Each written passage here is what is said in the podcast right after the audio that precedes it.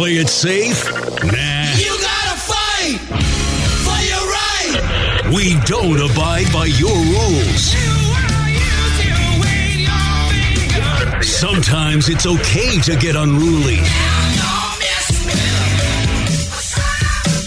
This is Over the Line on the Wisconsin Sports Zone Radio Network.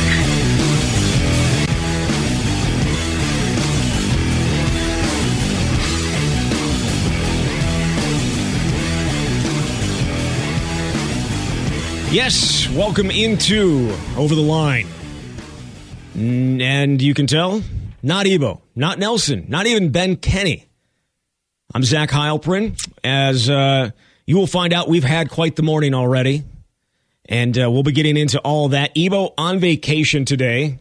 He's out in Las Vegas. Ben Kenny also on vacation. He's headed out to Colorado. Nelson was supposed to be here, but instead he is stuck on the side of the road on the Beltline in one of the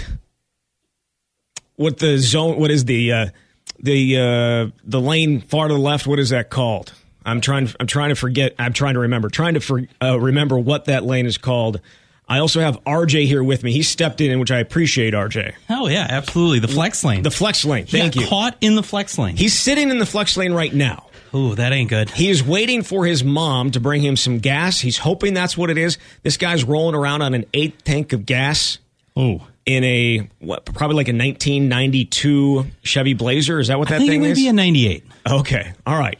However, he is on the phone, so I'm going to try and see if we can bring him up here, and we'll try and figure this out. Any errors that happen while I'm running the board, just to let you know, it's the first time I've done this in like 5 years.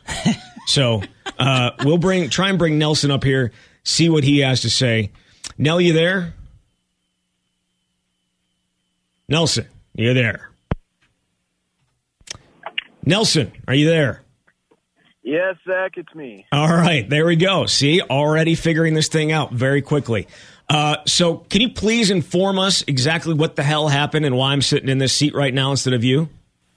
So right now I'm actually using the flex lane for about the second time ever, and unfortunately it's because I am broken down in the flex lane. What did you do? Seriously, so you think it might be gas, or what happened?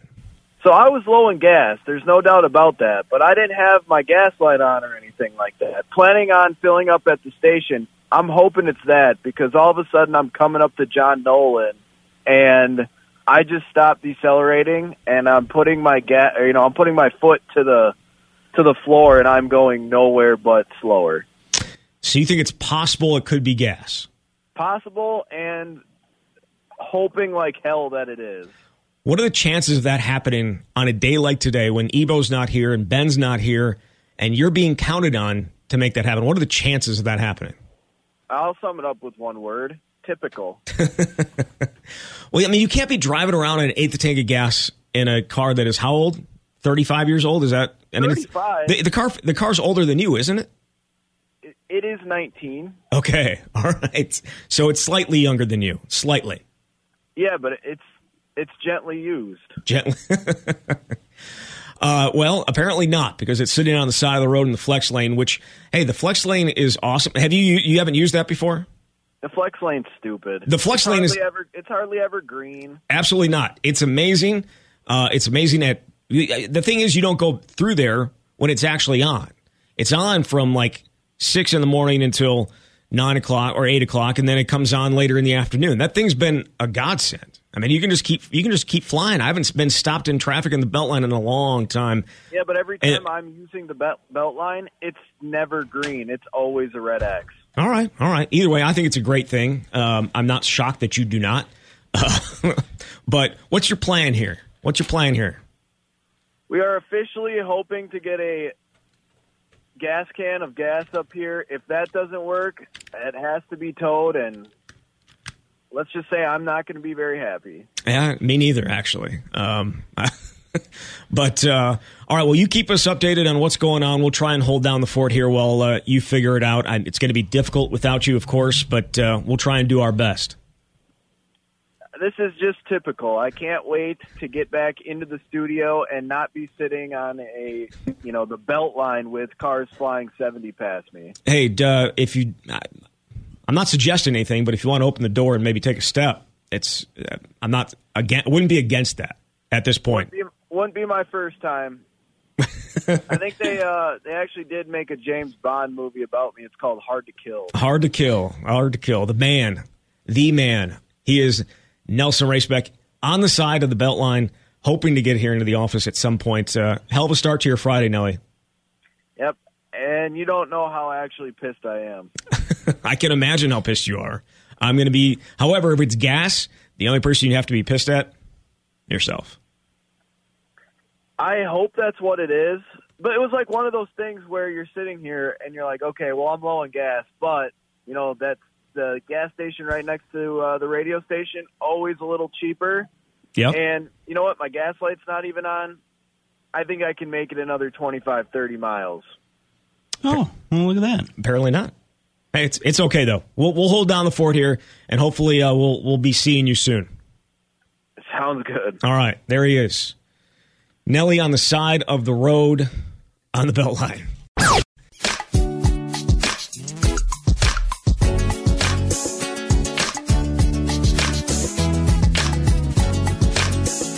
Welcome back into Over the Line. Again, Evo on vacation in Las Vegas. Sports director Zach Heilprin stepping in for Evo today. Now we get to bring in the man, the myth, the legend, our gambler to the stars, Dave Essler. Good morning, Dave. Good morning, my friend. So, Dave. Yes, sir. How has baseball been going for you? Because I'm going to say for me, I feel like I've had a lot of bad breaks this year. We were pretty good the last two baseball seasons until this year. And the question that I have been kind of percolating for a month is, has baseball gotten harder to bet when it comes to some of these games? Because clearly in baseball, if you bet heavy favorites all day, it's not going to go well for you. A lot of times, what is it? You have to hit like 80% just to be profitable when you're betting those minus 200 and higher favorites. But I feel like a lot of teams cannot hit with runners in scoring position at all. And it basically just comes down to what team's going to be lucky enough to hit more home runs. Yeah, I mean, I don't know if it makes it harder to bet. I mean, I think you have to adjust your way of thinking. And for me, what I've done this year is taken a lot of the variables out by playing a lot of first five innings, because you're right, teams don't seem to hit with runners in scoring position, and I don't know that. I think a big part of it is the game has just changed. I mean, you know, you and I have talked both off air and off Fridays about, you know, home teams in the bottom of the ninth or extra innings tied starting with a runner on second base, and they don't bunt, only needing one run. I mean, you know, that gets annoying to me. You know, and that is a big part of it. You know, I mean, it's the home run. I mean, especially if they're number three or number four hitters up. Oh God, we're not going to ask him to bunt. He's got 28 home runs. Well, yeah, he's also got that, but he's also a double play waiting to happen if he doesn't. So, you know, yes, I think the game has changed, and I think a lot of it.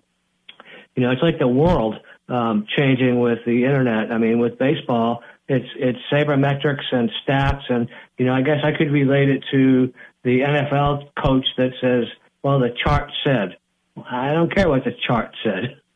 You know, I mean, mathematically, I mean, if it were mathematically based everything, it would be easy to win, and it's not. So, Dave, I'm glad you brought up the bunting, because that is a hotly debated topic on these airwaves, but also being that most of the people that listen to this radio station are Milwaukee Brewer fans, it's so agonizing to watch the Brewers day in, day out, and they're consistently towards the bottom of hitting with runners in scoring position. And then at the same time, I feel like, I don't know this for a fact, but I feel like they have to lead the league in not scoring runs when getting the bases loaded with one or no outs, because I feel like they almost score less times than they don't. And it's just kind of a sad thing to see.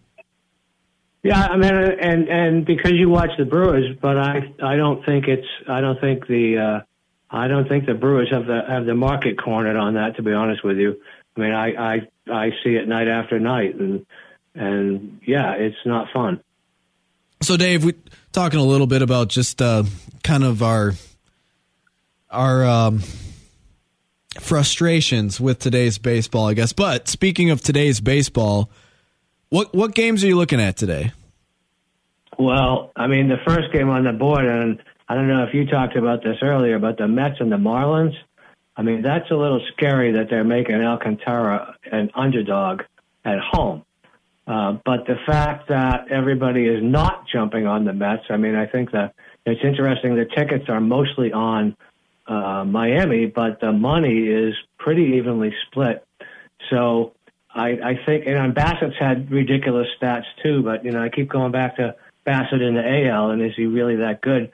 But what happens a lot of times is when elite pitchers get hit, it's by someone in their own division that's seen them, and I'm very leery. I don't think Alcantara is automatic here. I think if I was going to take Miami, I would take them for the first 5 innings, and I would most certainly take the under. And I was looking at your Brewers game, buddy, and, you know, I'm surprised they're not favored by more than they are.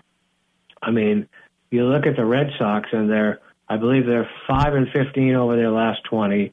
They played last night, and I don't believe Milwaukee did. Bello has not gone more than 4 innings, not giving up less than 4 earned runs.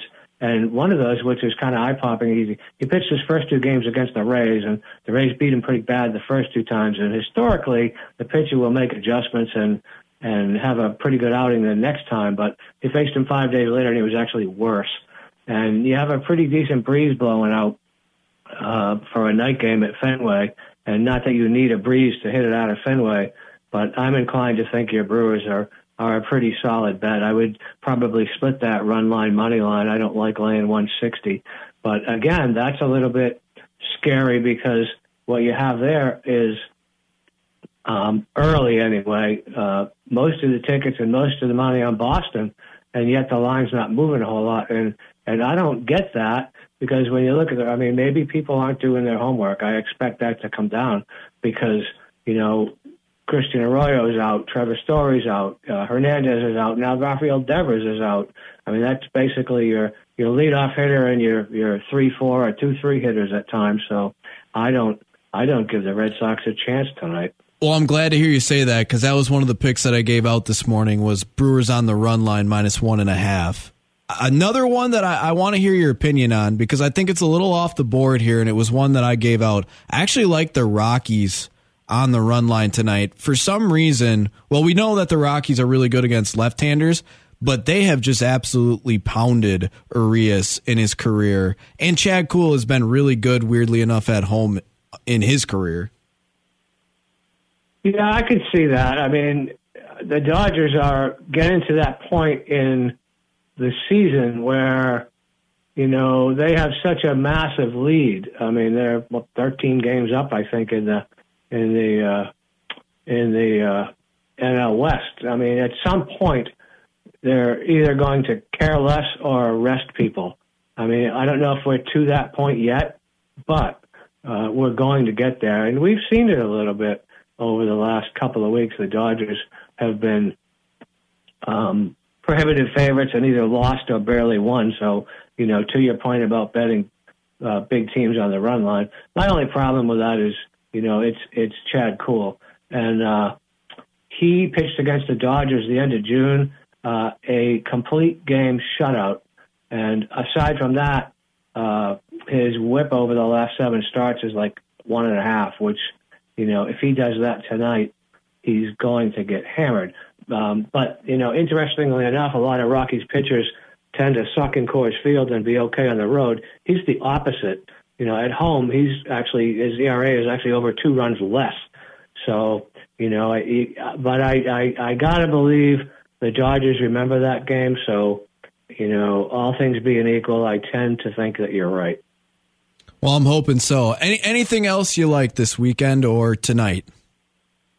Not yet, but I did make a bet on the NFL Hall of Fame game.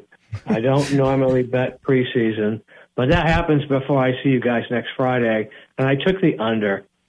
I mean, it's almost a given. I'll bet the under in that game, but you know, Jacksonville and the Raiders. I almost said Oakland. They're not going to play. They both have a lot of new parts, new coaches. So I think they're going to use, because they have that fourth game, I think they're going to use that game to just kind of see who they might want to go with. I mean, you know, you can't imagine Trevor Lawrence playing overly long, and then you got C.J. Beathard, and good luck with that. And I don't, you may not even see Derek Carr. I don't know. I haven't read the Raiders reports yet. But after that, they got Jarrett Stidham. McDaniels grabbed him from New England, and you know, I used to think he was kind of okay, but he's not.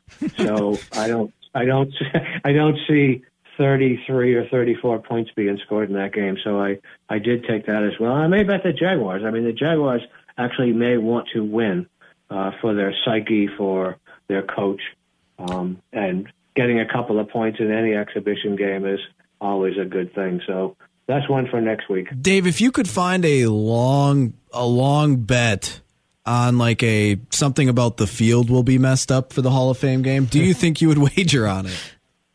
No, I wouldn't. I would compare that to Joey Chestnut hot dogs.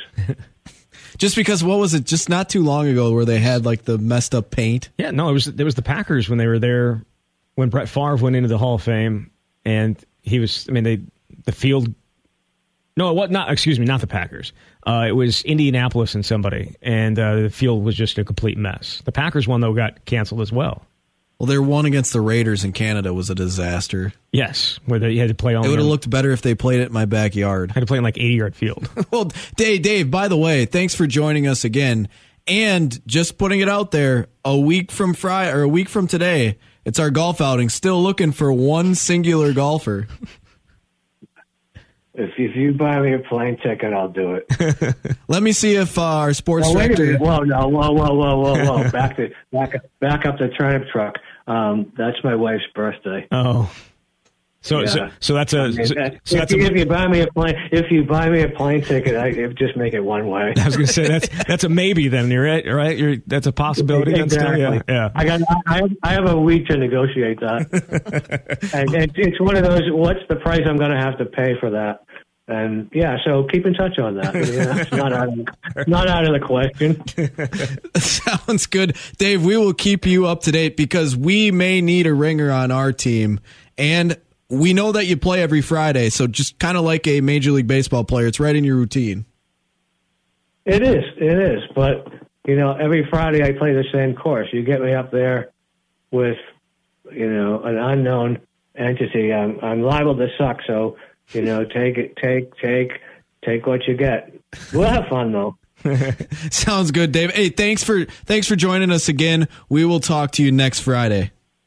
You got it, brother. Have a good weekend, guys. You too. Sports director Zach Heilprin in for Evo. If you want to get a hold of the show, it's 608-321-1670. Well, we had our Gambler to the Stars, Dave Essler, on talking about some picks for the weekend. Early into the show, it was a little bit of the Green Bay Packers, and then pretty much about the 7 o'clock hour was what? Big Ten Media Days, some PJ Fleck, Brett Bielema stories.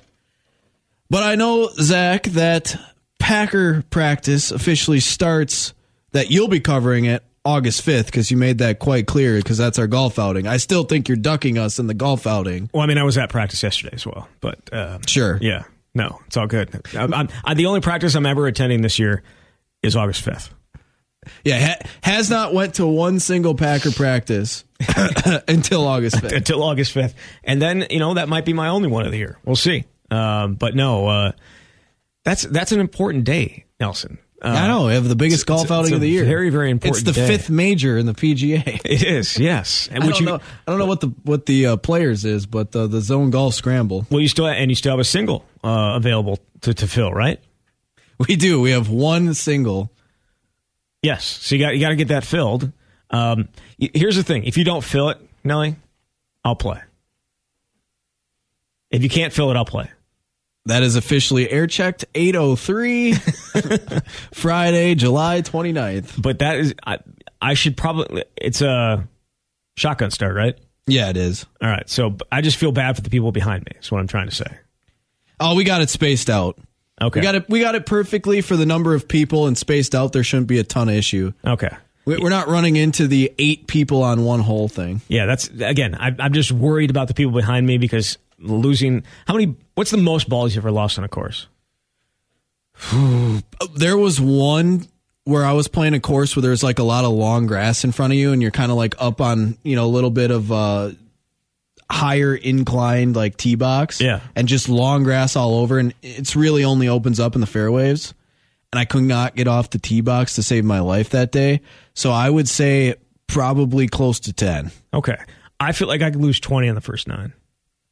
The way that I slice the ball, like it goes off like that. It's going. The only way it'd be good to go is if it was like a dog leg right. Like that'd be the only thing I'd be good at. Dog leg right. Well, there are a few of those out there, but I could do those for those. Would most be easy. Most of the holes are straight. Yeah, that's unfortunate because I do not hit it straight. Speaking of something straight, and we'll go with straight balling. We'll say Romeo Doubs has been straight balling at Packer practice. Romeo Doubs has been straight balling. Dobbs. You can call him what you want. I'm going to call him Dobbs, and obviously I'm going to call him Dobbs. See? Yeah. See? But here's the thing. He said it's okay. You can call him Dobbs or Dobbs. Dobbs is proper pronunciation, and then you have Dobbs for his nickname. Doubs for his nickname. You can't even get it straight. I know. No one can get it straight. That's the thing. It's been a long week, man. It's been a real long week. But that's the thing. Every single network says it differently, and every different expert or analyst or whatever, everyone says it Doubs or Dobbs. There has not been one concrete thing that I've heard, except from him, and I've never heard that audio. Really? No. I only have your word. I'll have to go find it. Because no, he was literally asked, how do you pronounce the name? And he said, it's Dobbs, but you can call me Dobbs. It's ridiculous, but yes. So he's good with either, but his last name is pronounced Dobbs, but his nickname is Dobbs. People call him Dobbs. Here's all I know. He was awesome the last 2 days, these first 2 days. Well, and not only him, because obviously he stole the show. Yes. But it sounds like that receiving core with Alan Lazard... Supposedly, Alan Lazard, from some people that were at practice, looked pretty good, too. Yeah. I didn't find it overly impressive yesterday. I think he had like one catch yesterday. See, and now we're not at practice, so we have to go off of what people at practice are saying. So maybe he had a great day one. But there weren't, him and Rodgers were not on the same page yesterday. I think there were certainly some miscommunication there. There were some balls that were not where... the receiver was, and I don't know if that's a Rodgers thing or if that was a Alan Lazard thing. But look, he's going to be their number one receiver. But if Romeo Doubs continues to play the way that he has, he's gonna be an impact guy. So far during camp, you have Dobbs who's balling out. You have Randall Cobb who's been there, done that, probably has the best chemistry with Aaron Rodgers. Yep. Then you have what? Sammy Watkins and Christian Watson both not participating. Not taking part. You have Samari Toure, who Rodgers kind of talked up a little bit from that mini camp, but you haven't heard of anything since then. You know what's hilarious, though? He did talk him up. He goes, yeah, that other guy, that 7th round, that guy, he's got something. He didn't even use his name. So hey, that's better. That's better than nothing. But I kind of feel like if you're not using his name, how comfortable and how confident are you in him? So, yeah, you got that. And then I hear that Juwan Winfrey, coming from Aaron Rodgers' mouth, is a guy that he likes. Mr. Training Camp. And then, is Malik Taylor healthy? I feel like he's a guy that's always on the injured list as well. I don't know. He didn't stand out. I haven't heard his name. He didn't stand out yesterday if he was out there. The only guy that we haven't mentioned that did kind of stand out, I shouldn't say stand out, had a nice day, our guy Danny Davis. Danny Davis. A little short crosser touchdown. Isn't he 20? He is. He's number 20. A little short crosser touchdown from Jordan Love in the goal line situation. He caught the ball well yesterday.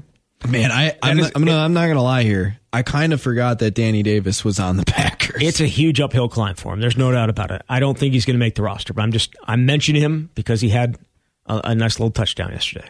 But from the guys that you expect to be in the mix, it's kind of... for lack of a better term, it's a mixed bag.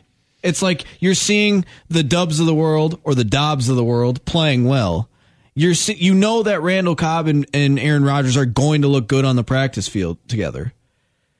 You're not seeing your second-round pick. You're not seeing Sammy Watkins, the bigger name, I guess you would say, that was brought in. It's you're not seeing, like, your Tonyans that are out there completely 100% goes. Well, and he's not even... He's on the PUP list.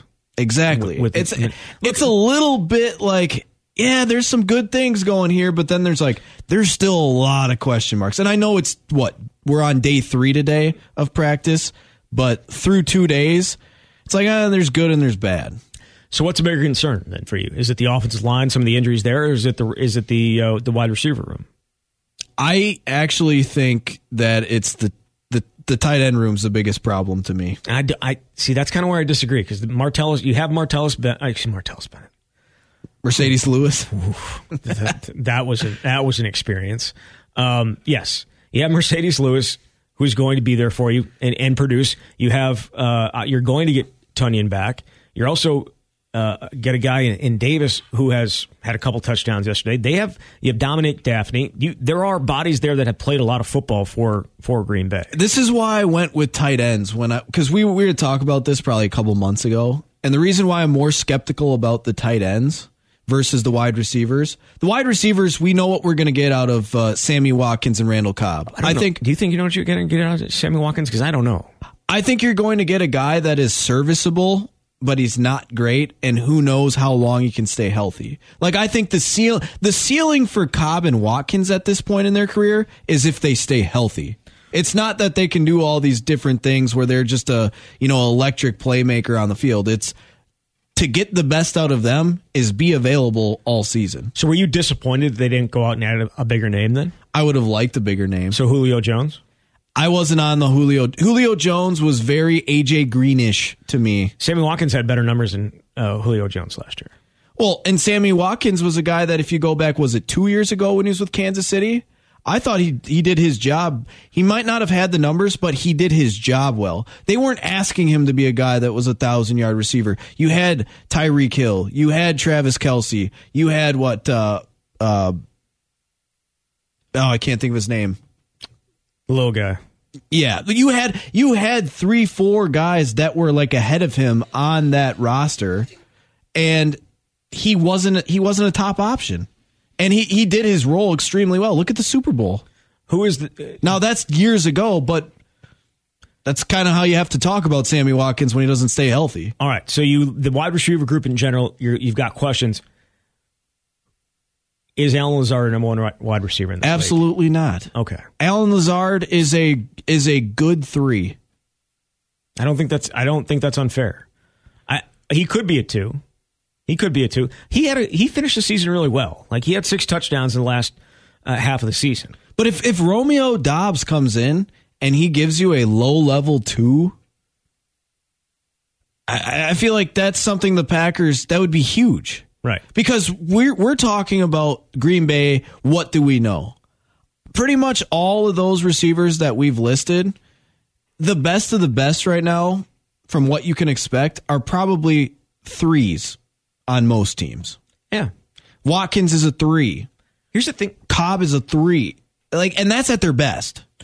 Well, I mean, at Cobb's best, he was number 1. But like right now, his best is not a number 1. No. The thing about it is they have so many different guys that you want a Devontae Adams, right? Like you want that guy because you can go to him pretty much all the time. But it also, and I know we've talked about this all offseason, it's going to force Aaron Rodgers to open it up. He's not going to just zone in on one guy. Like, there's not going to be that. You're not. The word on the street at practice is Aaron Rodgers has looked pretty good once again. Again, I only saw one practice. I only got to see yesterday's practice. Wasn't there on Tuesday to open, or on Wednesday when it opened up. I didn't think he was especially sharp yesterday. I don't know who. I assume. I'm just Twitter in general, like all the people that follow practice. There was a lot of raving that Aaron Rodgers looks like he's MVP form again. I mean, it's just an easy tweet to make, to be honest with you. He's made some great throws. There's no doubt about it. But there were a few passes behind guys that I think it was just a timing thing. But he's going to be forced to to push the ball around. And his best games, some of his best games, have been when he does not have a number one guy that he can force the ball to. It's him playing within the offense. There are guys going to be running open because Matt LaFleur's scheme is to get guys schemed open and running open. And whether you have a number one or not, that's going to happen. See, my biggest thing with why I'm I question the tight ends more is because I feel like you have a lot more guys with upside in the wide receiver room than you do in the tight end room. Like they love Tyler Davis. I know that. Well, I'll get to that. Okay. But Dobbs is a guy that it looks like there's more upside than what most people originally thought. Everyone is pretty high on Christian Watson because of the athletic ability. You think that he's a guy that hopefully will show flashes at times next year, and then he'll have like a big drop, and you'll be like, want to rip your hair out. You know what you're getting in Cobb and Watkins when healthy, but then there's just some of those guys that if they take a little bit of a jump, maybe they could be decent. Alan Lazard, if he can continue to get better, maybe that's a bigger impact for the Packers. But for tight end, this is why I'm questioning it. We know exactly what Mercedes Lewis is. He is a blocking tight end that is approaching 40 quickly. And yet he had his best receiving season in quite some time last year. He is not going to be any better than he was the year before. At best, I think we can hope that he is the exact same. Do you think he's going to be able to push the ball down the field? I don't think so. I don't think this is the Mercedes Lewis that was a great receiving tight end in Jacksonville. Yeah, I mean, he averaged 9.3 yards a catch last year. I think he's probably going to be pretty consistent. He'll be a dump off here and there, and he's going to be the blocker. The reason why I'm questioning this is because we know what a lot of those lower level tight ends are. We know the Dominic Daphne's of the world. I think we kind of know what Josiah DeGuara is. We've seen of them. They're end of the roster tight ends. They're NFL tight ends, but they're not great. I think Josiah DeGuara's got more in him. We saw that against Detroit, that long screen that he had, the run in the season finale last year. I think he's got more in him, and he's a year separated from his ACL now. I'll give you this though, Tyler Davis is the one that everyone has been raving about, not only this year but even at the end of last year, because didn't they grab him off waivers from was it the Bills? I don't remember exactly. But they were raving about him towards the end of last year, about this guy might be something in the future. And it kind of reminded me of how they were talking about Tonyan back in the day, where he was a guy that made the end of the roster, was kind of a guy that they saw as like an athletic guy that might, if he hit his potential, might mold into a pretty decent tight end because he kind of has the size and the attributes. That's kind of what Tyler Davis is to me. But the reason why I don't feel super confident is because Bobby Tonyan still isn't practicing, and he's by far your best tight end right now on the roster when healthy. Yes. And no other guy I think on that roster you can say is a real game changer at the tight end position. No. Right now. Right. Like Tyler Davis might be that by week 6, but he's not right now. No, he's not. And we know everyone else is kind of where they're at. That's why I feel like you don't have a ton of upside at the tight end room, especially if Tonyan doesn't come back from an injury. Well, I mean, he's going to be back again. His injury, same game as the Kylan Hill injury against Arizona, that Thursday night game. It happened like 2 minutes apart. Yeah. Yeah. So, but he looks good. Tyler Davis, a couple touchdowns yesterday. He catches the ball really well. I don't know if, like, the Robert Tonyan comparison is a very good one because of how they got to where they, moved up, right? Like how it took some time. They're both kind of bigger, more athletic dudes where they show potential, and they're like, because remember when Tonyan was like a young player, he made the end of the roster, but then forced in there from injuries. It was like you saw a couple catchers like, man, this guy looks like he could be something. But then at other times it was like, it's just kind of blah. Well, but you think about him, his first big game was when his first touchdown was in the Seahawks game when Rodgers just chucked it up there, that 55-yarder. And it was like, oh, okay. But then it took a while for them to make that next jump. He didn't make that jump until 2020. And then you think about that was later into his career. Like, Bobby Tonyan's not a young player. Like, he had been around for a while. That first year was 2018. Yeah, he started coming into his own when he hit his mid-20s. Yeah, no, he had 10 catches in 2019, and then he blew up in 2020 with the 52 catches and 11 touchdowns. He was not off to a great start last year. Now, that might have changed as the season went along. It felt like maybe he was kind of rounding into form right before that injury. But yeah, Yeah, Tonyan, 28 years old. He didn't pop into the scene until 2020. He would have been 26. Yeah. Most players don't even make it to age 26 in the NFL. Right. Yes. Yes. I understand where you're coming from in terms of not having the potential, right? The guy with the highest potential. And we've seen so many guys come out of college and move into those spots and have huge potential and huge athleticism, and they just don't have that guy right now. Sounds like you're not a prospect guy in baseball. What's that? No, there's some people that are like, can't get rid of the prospects. A lot of potential down there. Yeah. But then obviously we know in baseball, not many guys actually make it that have a lot of ability.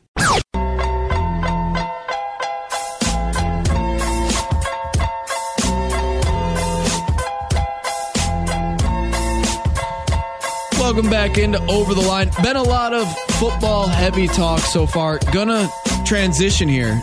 Weirdly enough, Zach, you brought up the baseball, and I know baseball is your favorite sport. It is. It's right up there with hockey and soccer. Oh, I thought you were gonna say croquet and hopscotch and lacrosse. And all. I'm just a huge baseball guy. But I was thinking about it because I saw it last night. I saw that what they were asking for, or the trade deadline coming up here real quickly. I just thought about it. I'm like, do the Brewers even have have enough prospects to actually make that a trade worthwhile? You know how the Brewers got, crapped on the last couple of years for having a really bad farm system after they made a lot of moves to improve their team in 2018-19? Yeah. It's true. It's not like they have a top system. It's not like they're ranked in the top 5 or anything like that. But over the last few years, it's become respectable. It's not that they're great, but they have legit pieces that they could trade that are coveted by other teams. Like, if you look at their current top prospects, you have Jackson Chirio, who he's in the top 100. He's actually in the top 50 for prospects. And if you see what the numbers he's putting up in A-ball, what he has done at that age that he's doing it, he's only 18 years old. Yeah. The numbers he's putting up were only rivaled by certain players. It was like a half a dozen. And those names included Ken Griffey Jr., Bryce Harper, Wander Franco, who's the 20-year-old shortstop that the Tampa Bay Rays traded Adames to open up a position for. And it was like a few more. Basically, all of those guys outside of Wander Franco, who's only played roughly a full year in Major League Baseball, they're all guys that you'll probably see in the Hall of Fame. So he's an elite company at this age, at that level. Yeah. He's highly coveted. He's in the top, I think it's roughly 40. Yeah. Then you have Sal Frelick, who was a first-round pick, I think it was 2 years ago. He is in the top 60. You have Joey Weimer, who we actually talked to in 2020. He was like a fifth-round pick, and he was one of the guys I like, so I tried to get some of the guys on. Only guy that said yes. He was sitting on his family's porch wondering when he was going to actually go hit a baseball again because that was the 2020 year. Well, now he's just been mashing the baseball the last year and a half. He's a big boy. He's 6'5", like 230, plus he's fast with a cannon, and he hits it about 450 feet. Yeah. He's in the top 65 for prospects. And then you forget about Bryce Mitchell, who was a first-round pick, or Garrett Mitchell, sorry. And he was in the top 100 until he started missing games due to injuries, which was one of the things that had plagued him at UCLA. But you got to imagine he's been mashing the ball since he got healthy the last week or two. So he's been playing a lot better. And then on top of that, you have Bryce Terang, another guy that was in the top 100 just a year or two ago. So they probably have at this point probably five guys that are in that top 150. That would be coveted by a lot of players. And I think we all know Bryce Terang is ready to play at the major league level as he's tearing it up in AAA. It's hard to fit him in when you have Wong, Adames, Arias, and then you have like your Mike Brassos that are playing all over. So you just mentioned the top five guys, right? Would you give up four of them to get Shohei Ohtani? See, that's the thing. If that was even a thing. And four of those guys are outfielders. I would say yes, even though I do have a thing for Joey Weimer since I pegged him back in 2020 as a guy that I liked. He's like my Keston here of 2020. Since you talked to him for 10 minutes. That's the reason why I reached out to him is because I liked his profile. Yeah. What is the jury in on his? He's his ability? He's my Keston here of 2020. Jury's out. Can he hit? But it's like normally I would say yes. The two that if I had to say, oh, I would never trade would be Wiemer, but that also kind of falls into a personal thing with me, kind of like the Keston Hiura stuff.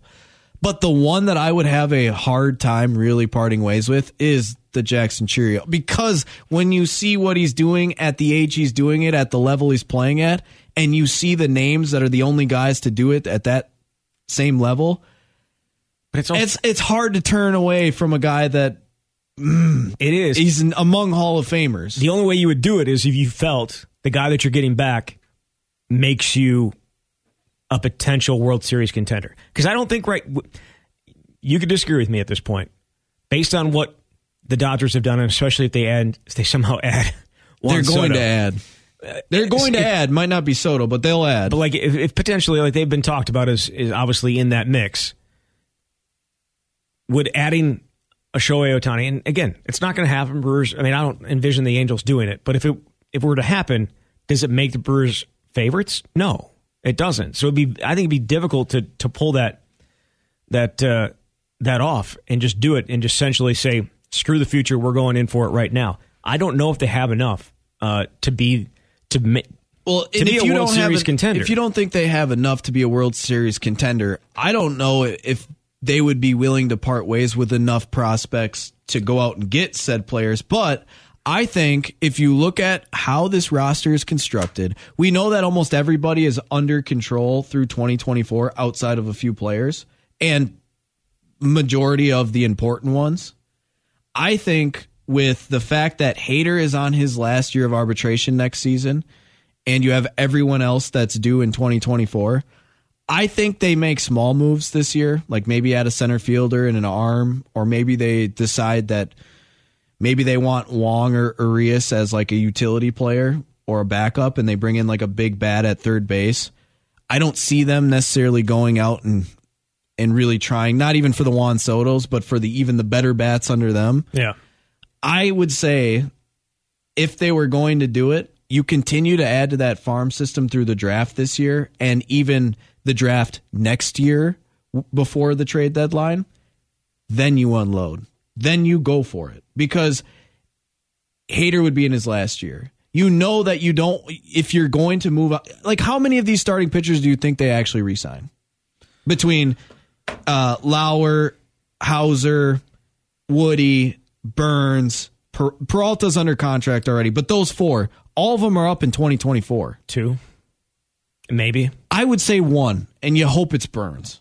All right, I mean, Burns is the one that you have to re-sign. And that's why I don't think as a Milwaukee Brewer fan, the dumbest thing I've seen by front offices in recent memories is probably the Colorado Rockies. And they did not extend Trevor Story, and they did not trade Trevor Story. They let Trevor Story become a free agent, and then he walked to Boston. You got absolutely nothing for him. You weren't a playoff contender. Why would you not flip him? It's not like you were winning. It's dumb. And then they went ahead and did this. They did that differently, though, with Arenado.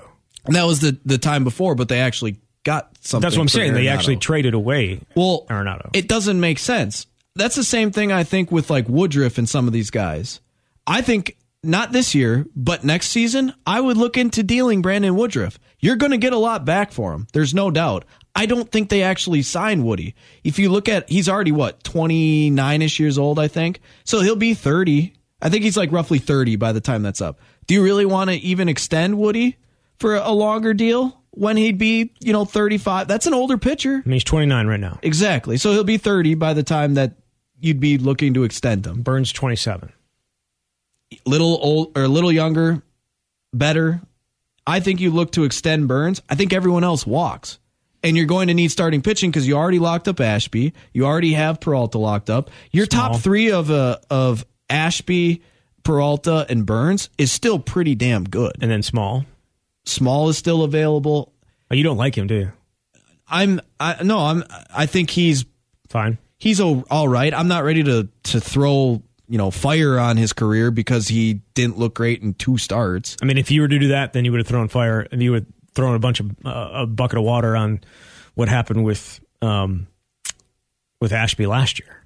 Oh, exactly. That was the thing. It was like people don't understand that Ashby, he looked bad his first two starts last year. Yes, the Chicago game. That was the craziest game ever. He got rocked in the first inning, and then they came back and he's 22. He was 22 years old. Yeah, he's 22 years old, making his major league debut, and the first couple starts didn't go well. He settled in. He looked fine. I guess it is a little bit different because Ethan Small's already 25. Yeah. See, I'm not saying he's not going to be anything. I'm just saying, let's pump the brakes here, but you're on a tighter timeline than people like Aaron Ashby or even Corbin Burns pre-2020.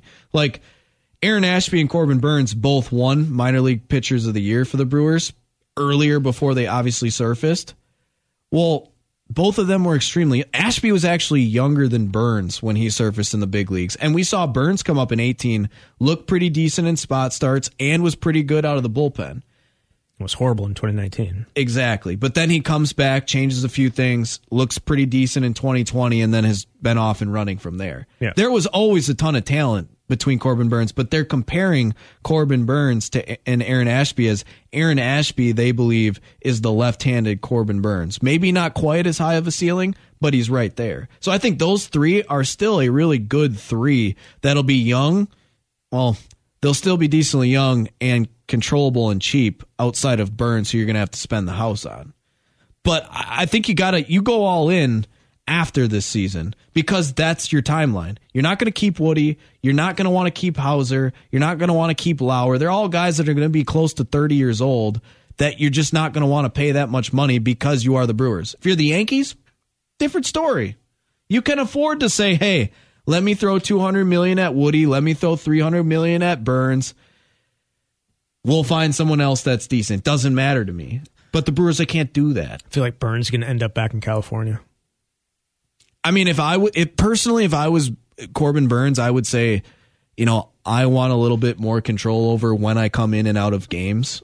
And if you're going to pull me in the seventh inning when I have 80 pitches, I'm going to go sign where I can make more money and have more control of how I pitch. Yeah. Maybe. 9 o'clock hour, final hour of Over the Line for the week. Started off a little rough, no doubt about that. I don't think you could have... Well, I shouldn't say it. You could have gotten in an accident or something, but I don't know if you could have a worse start than you had this morning. But you know what, Zach? Sometimes you have to deal with those type of things to become better. Well, for anybody that did miss it, I got a call about 10 minutes before we're supposed to go on the air. No. About 15. Okay, about 15 minutes before we're supposed to go on the air. It's Nelson. I'm never on this. I'm never on the show. Ever. And certainly not running it. And I get a call from him saying, yeah, I'm in the flow lane. Flex lane on the Beltline. My car just stopped working. I'm on John Nolan Drive. I don't think I'm going to be able to make it. I'm like, holy. I'm like, what am I supposed to do? What's going on here? What am I going to do? And you're just, yeah, I don't know. I don't know what you're going to do. I don't know. Just make it work. Just sit down and make it work. I think actually one of the things I said is, well, I think RJ said he was going to come in. No, I was like, RJ, I think is going to be there at 6:30. I'll text him. He'll ask him to come in for the first. And luckily he did. He walked in here at 6:01, about the same time as you called, and it worked out. But hey. Check your gas gauge. When your gas gauge is that low, get some gas. Sometimes you got to push it to the limit, and sometimes you come up short. You came up short. Needed about 5 more minutes worth of gas. Yes. But you made it. We made it. We're all good. Speaking of somebody that some people thought was out of gas before the All-Star break, Josh Hader. Now, I love that you brought up probably about 40 minutes ago now, that Juan Soto's out there and the Shohei Ohtani's are out there. And then you always have your media. It's like, can the Brewers do it? Or they'll try and be funny and send out sources. Shohei Ohtani and the Angels are showing interest in potential Brewers deal. We all know that the level of that is extremely low. Well, it's like the Packers being involved in free agent discussions or this. They're in every conversation. And that's how their name gets put into it. It's like the Julio Jones thing. The Packers were showing interest. Well, do you think were they just in the conversation trying to see exactly what it might take to get him? Do you think they treat David Stearns and the Milwaukee Brewers, kind of like how I may treat certain callers that call in all the time. Just ignore. Know that it's them because they want to be in on every conversation, but also put them on hold for very long periods of time until I get through the other callers or we have our internal conversations to know where we are at and what we're all thinking. And then I obviously hear the initial probably better offers and then say, you know what, it's kind of been some time. Stearns is on the other line. And maybe it's about some white walls, but maybe we should listen to him for a second. Yeah, see that. I don't think Stearns sounds drunk though. Once you finally get him on, no, probably not. And I don't know how often he goes to Vegas. Probably not often. But the thing about it is, I don't know if they're in on every conversation, but I do think they get used like a lot. But used as leverage. It's more so in free agency. I'm talking about the Packers, but also the Brewers. They get used as leverage to get more out of somebody else because, oh, yeah, the Packers were calling. Well, I bet they were, and they heard what you wanted, and they said no. But hey, have you seen their wide receiver room? Of course they called about every single wide receiver. Right? Yes. So I feel like they are probably in just every conversation, and then they get used to drive up the price. Well, I'm sitting there, and I know that there was like a few people that thought it was funny to say like Shohei Ohtani to the Brewers is a maybe. There's some real movement here. There's not. Do you think in your right mind that if we already see that the Brewers have signed Christian Yelich to this long-term deal, which at the time was very team friendly, but if you don't live up to that deal, it becomes very not team friendly very quick. Is it not team friendly right now? It is not. Okay. I think everyone knows that. Okay.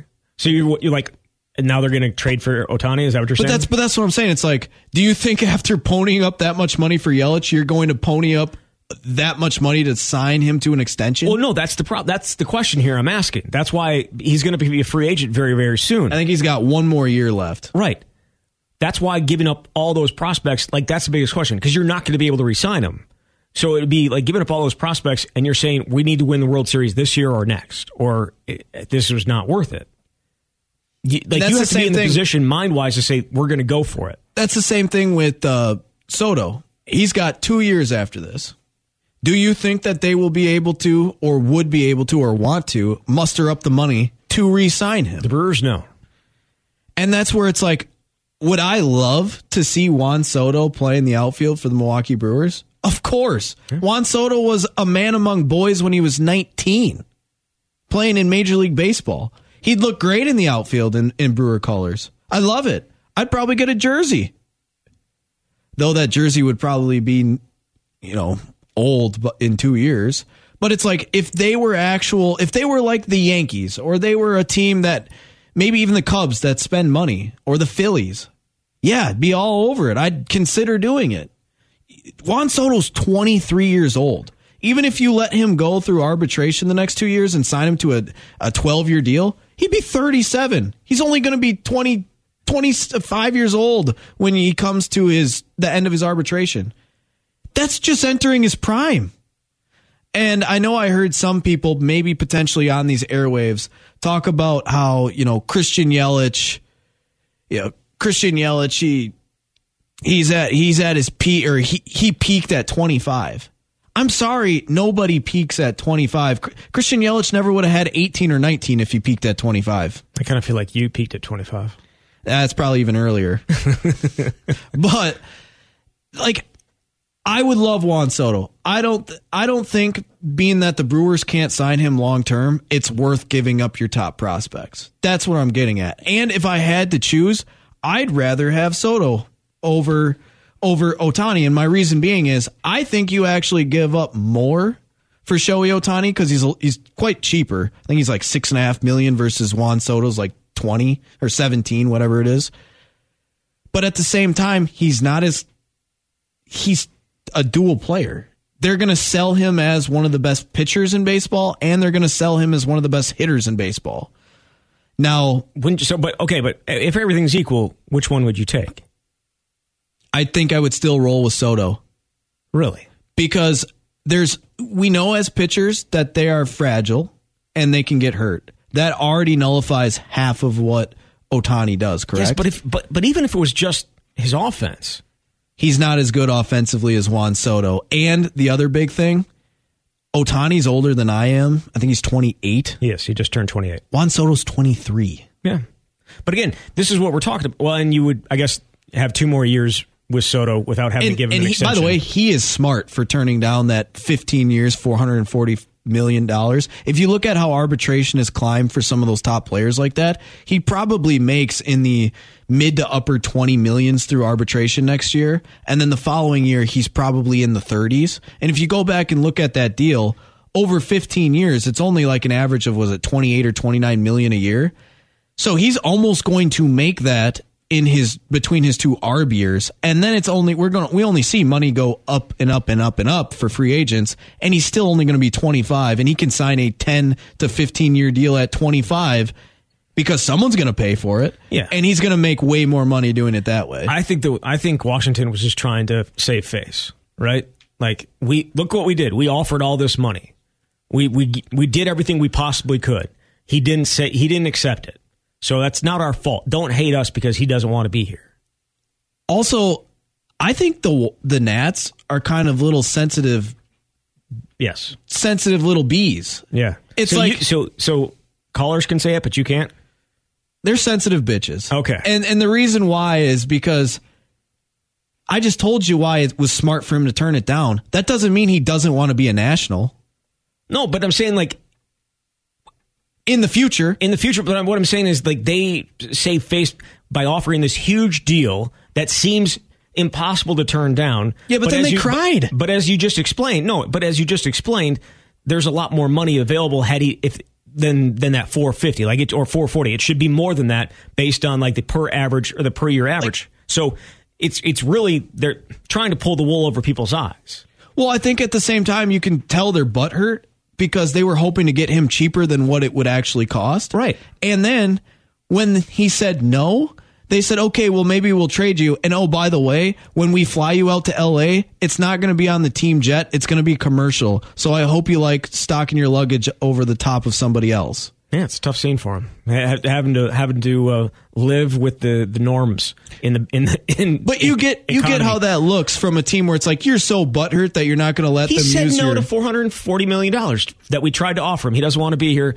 We'll do this. It's very, very petty. I'm on that petty level though. That is something that I would definitely do. Like I think if the Nationals continue to trade every piece they have away besides Juan Soto, and he sits there and just is Juan Soto for 2 years on a crappy team. That's Mike Trout. He might still be open to signing long term for the right amount of money if you continue to acquire players around him. But you have to get rid of players to acquire players. You just can't continuously be the team that wins 75 games. I feel like they have that ship has sailed. Well, it has now. But if they didn't do what they did, right, that could have been a long term thing. Yeah, but it's not. But I wanted to run this by you because we're talking about big time players that are coveted in certain positions that could get big time hauls. And one was, it was the Milwaukee Brewers and the New York Yankees. And I want to say it was it was before COVID, I think after 19, before 20, there was an offer on the board, allegedly between the Yankees and the Brewers. Obviously the Yankees would be acquiring Josh Hader, but the Brewers would have been acquiring. It was Clint Frazier, who was an outfielder. He was one of their top prospects at the time, had some big league experience, flashed in those certain times. It was Miguel Andujar, who had a tremendous rookie season at third base for the Yankees. It was J.A. Happ to add another left-hander to that rotation. And I want to say it was like a low-level major league reliever and a low-level minor leaguer in general. So on the surface, Hader had only been good for what, 2.5 seasons at that point. That was the asking price. Was technically at the time a starting third baseman, a starting pitcher, a bullpen arm, low level, and a Clint Frazier that was a top prospect. That was the haul. Now, a lot of people at the time, if you would have said, "Hey, here's the deal," I bet there were some people that would have considered it because they think, oh, Frazier comes right in and plays in the outfield. We need a third baseman in Andujar. J.A. Happ will fit in nicely as the 3 or 4 in the rotation. The arm is just another arm. And then maybe the kid turns into a lottery pick or like a lottery ticket as the low-level minor leaguer. Yep. But you look and see how that looks now. Frazier was basically did not amount to anything with the Yankees. He then was signed by Chicago. I don't even think he's played many games for the Cubs this year. He's played in 19 games for the Cubs this year. And it hasn't been pretty. And fell extremely short of expectations of what it originally was with the Yankees. And Andujar, who was coming off that great rookie year, has not been able to stay healthy or consistent since that rookie year. J.A. Happ would have gotten old. Well, he's already old, but would have gotten even older in that year or two, and he wouldn't have been on the roster. Who knows? He still pitched pretty well last year. Who knows what happens, though, with that reliever. He's probably on the roster for a year or two, and then gone. And then the low-level guy, what is he? I'd say he's probably nothing. Yeah. You end up getting nothing for Josh Hader. Essentially nothing. Right. Now, at the time, it looked like a decent deal, but that's the risk of prospects. Always the risk of prospects. But right now, you look at what Josh Hader's ERA, and I know ERA is what it is. July 3rd, it was 1.05. What do you think it is now? I think it's like... we'll go 440. 436. Yeah. He's never had an ERA higher than 3.79. He's never had a stretch worse than what he had. Yes. Would it be at this point, would you be selling him at a too low? If you were to move him, which again, I don't think they're going to. I think you'd be absolutely stupid to trade Josh Hader right now at this deadline. Yes. Because you're trying to win now. If you're going to trade him, you would trade him this winter because you get that the other team would be getting a full year of control and a potential extra time to work out a deal. Do you expect him to bounce back from what's going on right now? I do, but it was a little disheartening when you watched that last week and a half before the All-Star break because you're like, yeah, I think it was Grant Bills who kept saying, oh, you know, he always has these little lulls in July. He does, but nothing has looked this bad where I say I might want an at-bat against Hader because I might want to sniff a hit. Yeah. Like, that was bad. It doesn't get worse. Yeah, no, he's been fine in his first 3 appearances since the break, but those...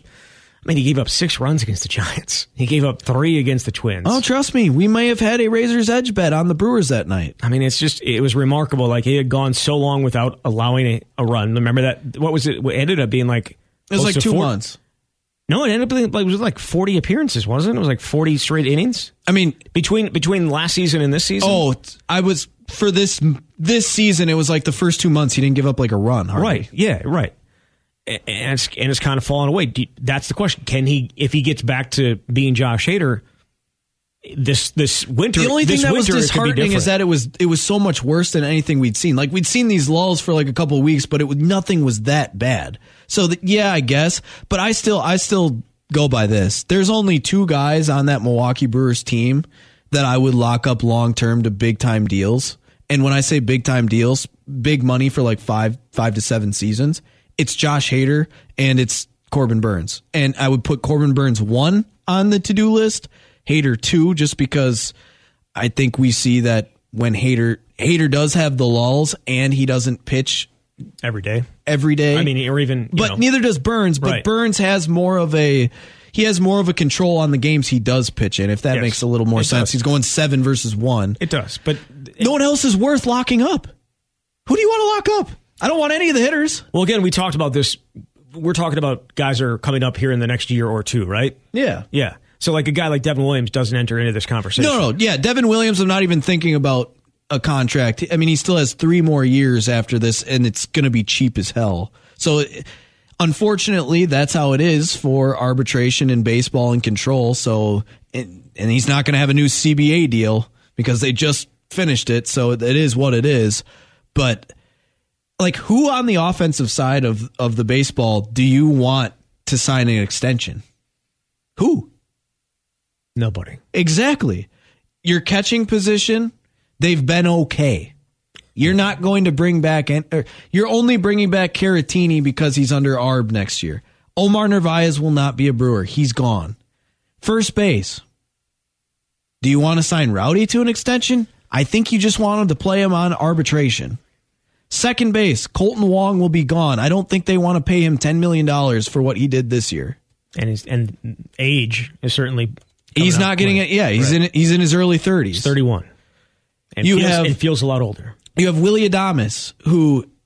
Is he really that good to give a big-time extension to? He's solid, but you're going to take him on this little short arb deal, and he's going to play two more seasons for cheap. And he's only 26, but he's only 26. But does he do enough for you to be a big-time extension guy? Well, I think that there's a chance for him to be that guy. It's just right now this season he hasn't been. Obviously, the injuries played a role, but a guy batting .215, and I know that batting average, kind of like ERA, is not something that you necessarily pay attention to. He's got power. It's kind of hit or miss, but no, I would not.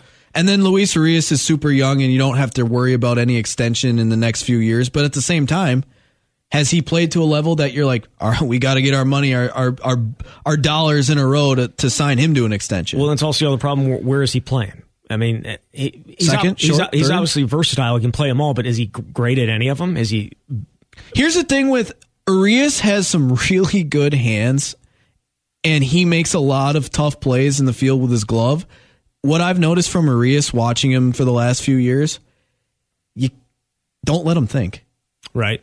When he makes the crazy play, flashing leather, and it's like, man, that was some good hands to just get the ball in your glove. And then he's got to make that bang play where he doesn't have to think and he just gets up and whips it. Kid's amazing. Yeah. But when he has all the time in the world and Santa Claus is jogging down to first base, he overthrows it. That's like Keston, though, too. He's not an infielder. He's an outfielder. How many times have you yelled that at me? A lot. And I could yell about him for like the last half hour of the show about how the Brewers are tanking his career. Jury's in. He is not an infielder. But then we'll even go in the outfield. You're stuck with Yelich unless some other team is crazy enough to take on that money. I do like him better at the top of the lineup, though. Because he does get on base. You like him better at the top of the lineup because historically in baseball, the guy that bats first should get on base, which he does, but not third, because historically they're supposed to be your best hitter. Right. Yes. I agree, he is supposed to be you sign him to be third in your lineup, right? You give him that monster contract because he's going to be the third guy in your lineup, not because he's going to be batting leadoff and getting on base because he's walking and batting .254.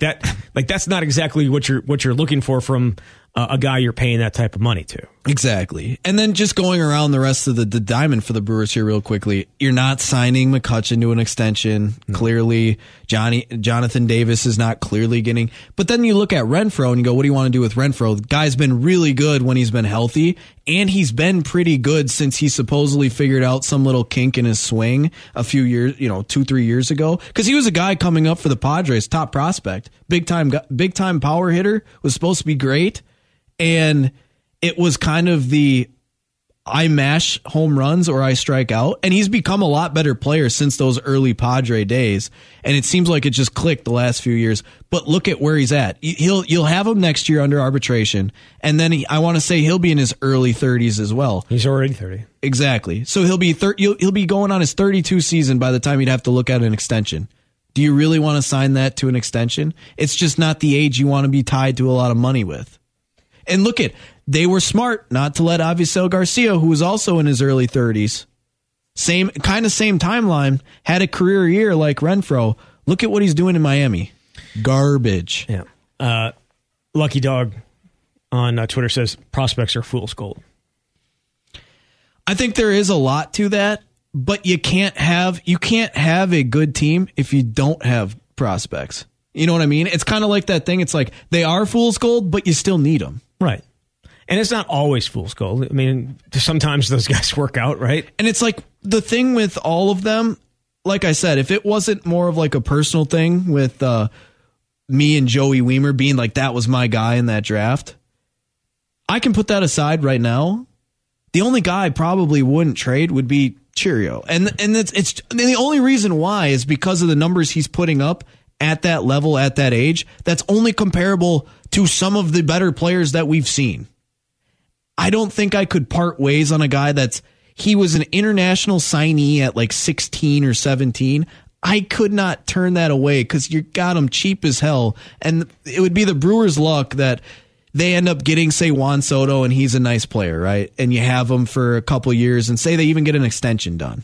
And you have Juan Soto for, say it's a 5-year extension because they couldn't get it all done, and say he's 30 and he walks, and the Brewers had nice seasons, but they never quite did it because Yelich was still eating up too much money and whatever. And then Cheerios comes up and is just like a freaking god, and he is like a Juan Soto at age 20, and you could have had him for pennies. Who's the prospect that they've traded away that has happened, and you're like, oh, I wish he was here today?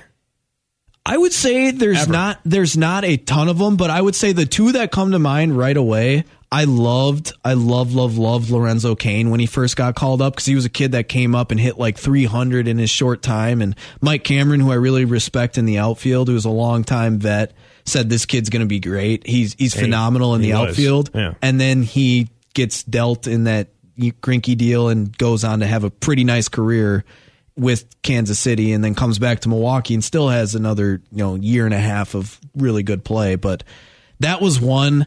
The other one that comes to mind, and it wasn't even like a thing at the time, but it's like if we could go back in time, hindsight 2020, and change it, I would say maybe we shouldn't have allowed Michael Brantley to be the player to be named later in CeCe Sabathia deal. Because he happened to be a pretty good player and is still a really good player. But would you give that up for what CeCe? Yeah, what no, CeCe I still did would in 2008. Take, like see, I would still take CeCe in 2008 because we hadn't seen it. Yeah. Like, I wasn't alive in 1982. I wasn't alive in 1989. I only witnessed... What was 1989?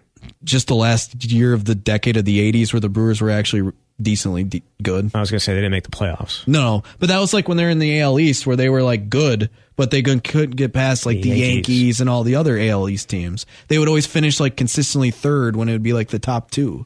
What do you think about... I think he was part of the trade as well. Alcides Escobar. Indifferent. Okay. I mean, he was never that great. He was a sure-handed infielder. He never really did much with the stick. Okay. I'm trying to think who's in that spot instead of him. I'm trying to think of somebody. It wasn't Hardy, was it? Who? Hardy.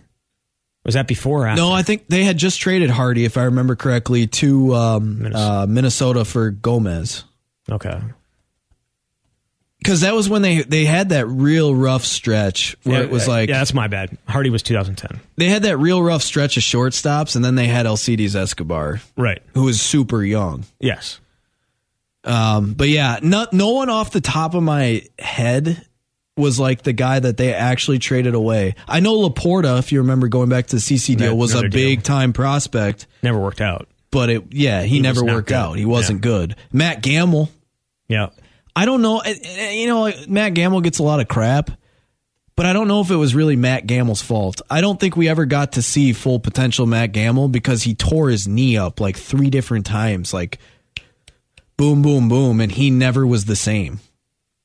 Not saying he would have been great, but he was supposed to be really good. And then it was like, hey, get to the big leagues, and his knee couldn't stay together. Right. Other than that, though, I'm trying to think of... I mean, Braun made it to the majors. Prince Fielder made it to the majors. Ricky Weeks made it to the... Like, a lot of the guys that they actually had back in those times, they actually did surface in the majors. They didn't trade them away. Ben Sheets was in the majors. Yeah. Milwaukee also doesn't make a ton of big trades for big-time players. Right. So they're not trading away top prospects. Right. Yes. Like CeCe Sabathia, Zach Greinke... Mike Moustakas are kind of outliers. Are any of the guys that they traded for Christian Yelich? That was like, I mean, they haven't, none of them been any good. For the most part. Brinson, Harrison, Diaz, Yamamoto. Brinson, I couldn't even tell you where he's currently playing. Well, I mean, he got DFA'd. I don't know where he's playing. Yamamoto came up and pitched a little bit for Miami at one point, and I don't think he ever surfaced again. Brinson's in Houston. Who else? Oh, Diaz. I think he played a little bit in Miami, but didn't really do anything. I think he was I don't even know where he's at. And then Harrison. He's with the Angels. Harrison also surfaced with Miami, did not do anything. And I think he's in like Detroit or somewhere now. I believe he's with the Angels. Yeah, I know he was up, but these guys aren't playing. And when they are, they're rotational quadruple A players at best. I mean, this is actually kind of funny. Yelich, I think, is the only guy that's still with the same franchise. No, none of them had success. Right, but I'm saying, like, that's the prospects aspect of it. You still do that deal, even though Yelich has not been great this the past 2 years. You still do that deal in a second, based on what he was in 18 and 19.